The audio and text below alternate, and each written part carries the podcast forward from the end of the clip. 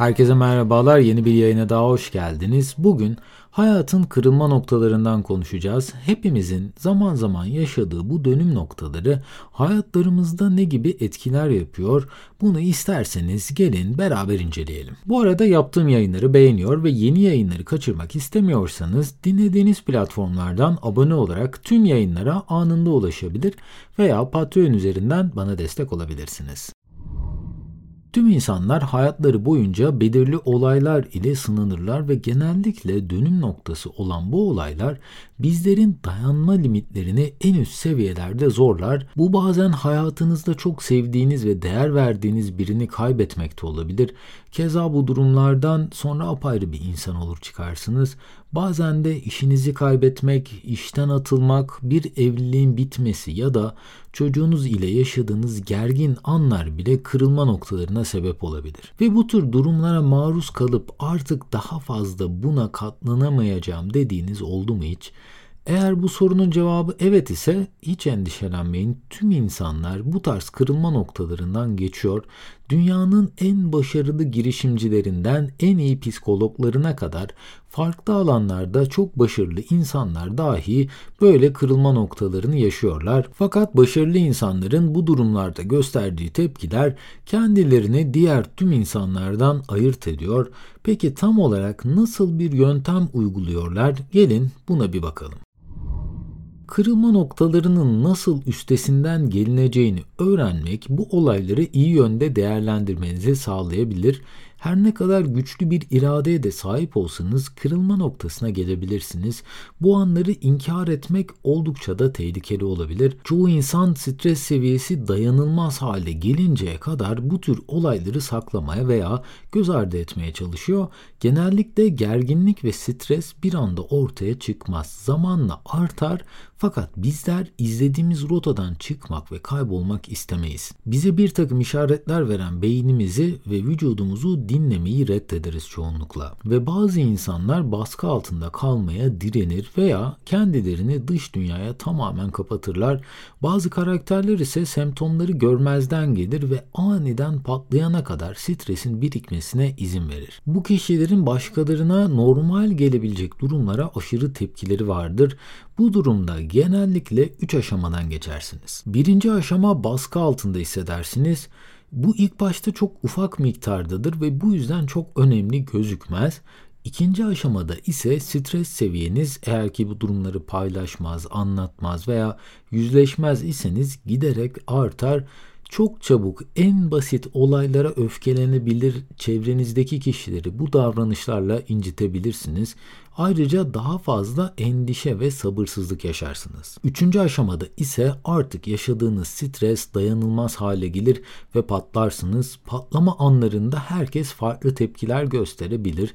Kimi insan çok sinirlenir ve etrafına zarar verir. Kimisi ise tamamen içine kapanır ve dış dünya ile tüm bağlantısını keser. Peki bu kırılma noktalarıyla nasıl başa çıkılır? Bir kırılma noktası en fazla miktarda gerginlik ve strese sahip olduğunuz anda meydana gelir. Aslında kırılma noktalarında tam tersi çok daha sakin olmamız gerekiyor. Araştırmalar her olayı kontrol altında tutmaya çalışmanın stres seviyesini arttırdığını keşfetmiş. Kolombiya Üniversitesi'nden George Bonanno PTE yani potansiyel travmatik olay terimini icat eden kişi bu. Bir olay biz onu travmatik olarak görmediğimiz sürece travmatik olamayacağını ileri sürüyor. Bu profesöre göre olumsuz bir anı bir travmaya dönüştürmek tamamen bizlerin elinde. İnsan doğası gereği bilmediği veya kontrol edemediği şeylerle genellikle savaşmak ister. Beynimiz başımıza gelen her türlü şeyden sorumlu olmak ister ve kontrolü kaybetmemek ister. Bu yüzden hayatınızda bir kırılma noktası olduğunda endişe ilk beliren duygudur ve beynimiz hemen bunu kontrol altına almak ister. Bu tür durumlarda bu duyguları hemen kontrol altına almak yerine bu duyguları anlamaya çalışmak daha yararlı olacaktır Üzgün olmakta, kızgın olmakta veya hayal kırıklığına uğramış hissetmekte hiçbir yanlış yok. Genellikle çok olumsuz olaylar hayatlarımızda kırılma noktası yaratır.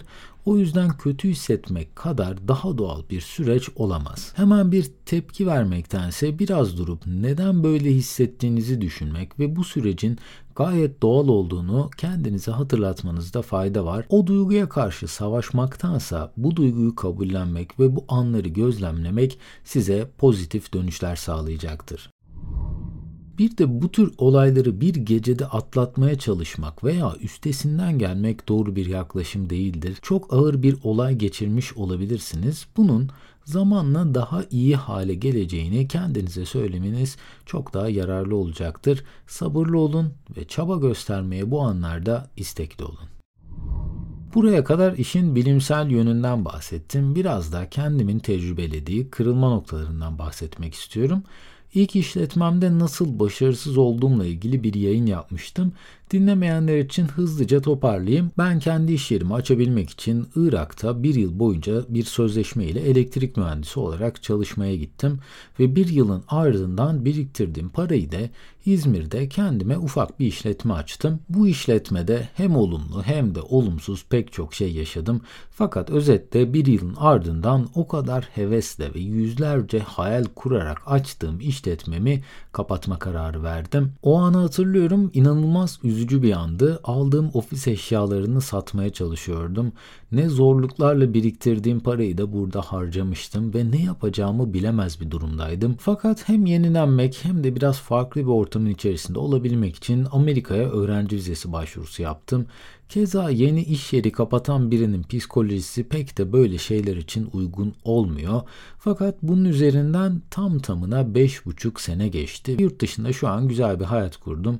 Türkiye ekonomisinin de son 5 yılda nasıl değiştiğini görünce o an o kadar üzülmeme rağmen eğer ki bu olmasaydı kendimi çok daha zor bir durumun içerisinde bulabilecektim. O yüzden kırılma noktaları bence insana çok şey öğretiyor.